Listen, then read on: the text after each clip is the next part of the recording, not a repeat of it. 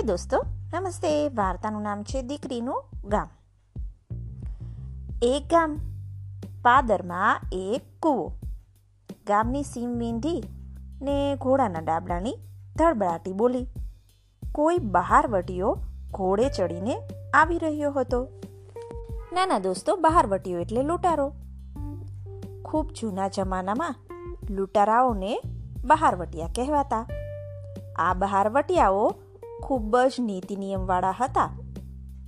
એના નીતિ નિયમથી વિરુદ્ધ એ કશું ન કરે. ચાલો, વાર્તા સાંભળીએ. બપોરનું ટાણું, સીમમાં સોપો પડેલો.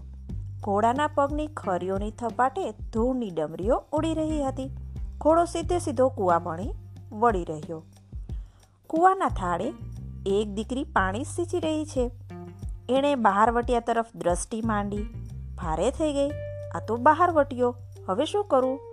બે પનિહારીઓ તો નાસી છૂટી, પણ પેલી દીકરી ત્યાંથી ખસી નહીં. બહાર વટિયાનો વડો કૂવાના થાળા સુધી ઘોડાને તાણી લાવ્યો. બપોરનું ટાણું થયું. ભૂખ અને તરસ બેઉ ભેગા થયા હતા. બહારવટિયાના વડાએ દીકરી સામું જોયું અને કહ્યું, દીકરી, મને તરસ લાગી છે. થોડું પાણી પાને. હાલે આવો આની કોર. દીકરીએ તળપદી ભાષામાં કહ્યું, લ્યો બાપ, ખોબો ધરો અને ઝટપટ પાણી પીવા માંડો. બહાર વટિયાનો વડો કહે, હા બેટી, મને પાણી પા. તરસે જીવ જાય એવું લાગી રહ્યું છે.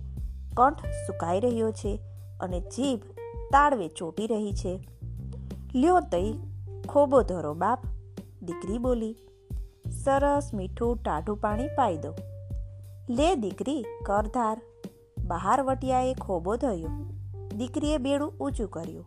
કૂવાનું ખરેખરું ટાઢું પાણી તે રેડવા માંડી. બહાર વટિયાનો વડો ઘટક ઘટક કરતો પાણી પીવા લાગ્યો. દીકરીની આંખોમાં ઠંડા મીઠા જળ જેવી ચમક ઉપસી આવી. બેટી, હાઉ કર? લ્યો હવે ઘોડો છોડો. કાં બેટી? તમે મને દીકરી કીધી છે ને, એટલે હવે ઘરે હાલો. રોંઢાટાણું થયું છે? કંઈક ખાઈને જજો. એક દીકરી બાપને ખાધા વિના થોડા જવા દેશે બાપા. હાલો, ઘેર હાલો. ઘોડો અહીંયા જ રાખજો. બહારવટિયાનો વડો ઘોડેથી હેઠો ઉતર્યો. દીકરી હારે હાલી નીકળ્યો. ગયો ઘેર. પાટલા નાખ્યા, ગરમ ગરમ બાજરીના રોટલા તૈયાર થયા. બહારવટિયાનો વડો ભાણે બેઠો. ડુંગળીનો દડો ભાંગ્યો. થાળી પીરસાણી. બાજરીના રોટલાની મીઠી સોડમ ચાલી નીકળી. બહારવટિયાનો વડો મોજથી જમ્યો. લાંબો ઓટકાર ખાધો. ઉપરથી કળસો ભરી પાણી પીધું. મને સારું લાગ્યું હો, બાપ. તમે મને બેટી કરી અને રોંઢો કર્યા વિના હાલ્યા જાઓ. એ કાંઈ ઠીક ન ગણાય. દીકરીએ સંતોષભર્યું સ્મિત રેલાવ્યું.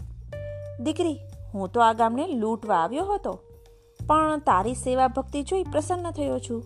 હવે કાલે રાત્રે ગામ ભાંગવા માટે આવીશ. તું તારા ઘરમાં દીવો સળગાવી રાખજે, એટલે તારું ઘર લૂંટીશ નહીં. બાપ કંઈ દીકરીનું ઘર લૂંટે ખરો? બહાર વટ્યો સંતોષનો ઓડકાર ખાતો ઘરના બારણેથી બહાર નીકળ્યો. શેરી વળી અને ચોકમાં ગયો અને ત્યાંથી અંદર તરફ વળ્યો. મધરાત થઈ. ત્યાં ધડબડાટી બોલી. બહાર વટિયા આવી ચડ્યા. બહાર વટિયાનો વડો આગળ જ હતો. એણે આદેશ આપ્યો, એક પણ ખોરડું બાકી રહેવું જોઈએ નહીં.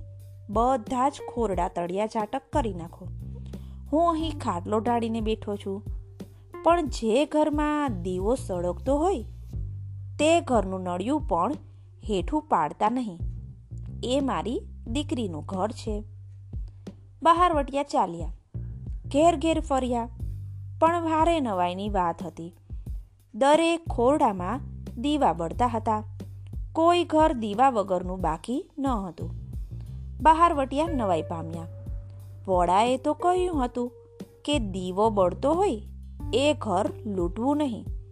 પણ અહીં તો ખોરડે ખોરડે દીવા બળે છે. અમે તો દીવા વગરનું ઘર ગોતવામાં જ રહ્યા. વડો નવાઈ પામ્યો. જાતે તપાસ કરી. દરેક ખોરડે દીવા સળગતા હતા. વડો તો મૂછમાં જ હસ્યો. મનોમન બોલ્યો, દીકરી ચાલાકી રમી ગઈ લાગે છે.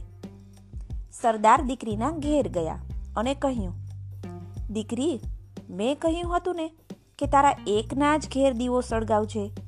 અહીં તો આખા ગામના ખોરડા ચળહળી રહ્યા છે. દરેક ઓરડે દીવા બળે છે. દીકરી આગળ આવી તેને હળવું સ્મિત રેલાવી અને કહ્યું, તમે બેટીનું ઘર લૂંટવા ના ઈચ્છો એ તો સારી વાત છે બાપુ, પણ બાપુ હું તો આખા ગામની બેટી છો. જ્યાં સુધી બેટી બેઠી હોય અને બાપ ગામ લૂંટે એ તો ઠીક ન લાગે હો બાપુ. મારો બાપ દીકરીનું ગામ લૂંટે ખરો? બહાર વટ્યો તો નીચું જોઈ ગયો, હસી પડ્યો. તેને દીકરીના માથે હાથ મૂક્યો અને કહ્યું, બેટીનું ગામ હવે ક્યારેય લૂંટાશે નહીં. વડો ઘોડે ચડ્યો અને તેની ટોળકીને લઈ ગામ છોડી દીધું. બાળ દોસ્તો, એ બહારવટિયાનો વડો કોણ હતો એ જાણો છો? એનું નામ હતું કાદુ મકરાણી. નાના નાના બાળ મિત્રો, સૌરાષ્ટ્રના એક બહારવટિયાની આ નાની એવી વાર્તા છે. તમે જોયું, નાના દોસ્તો?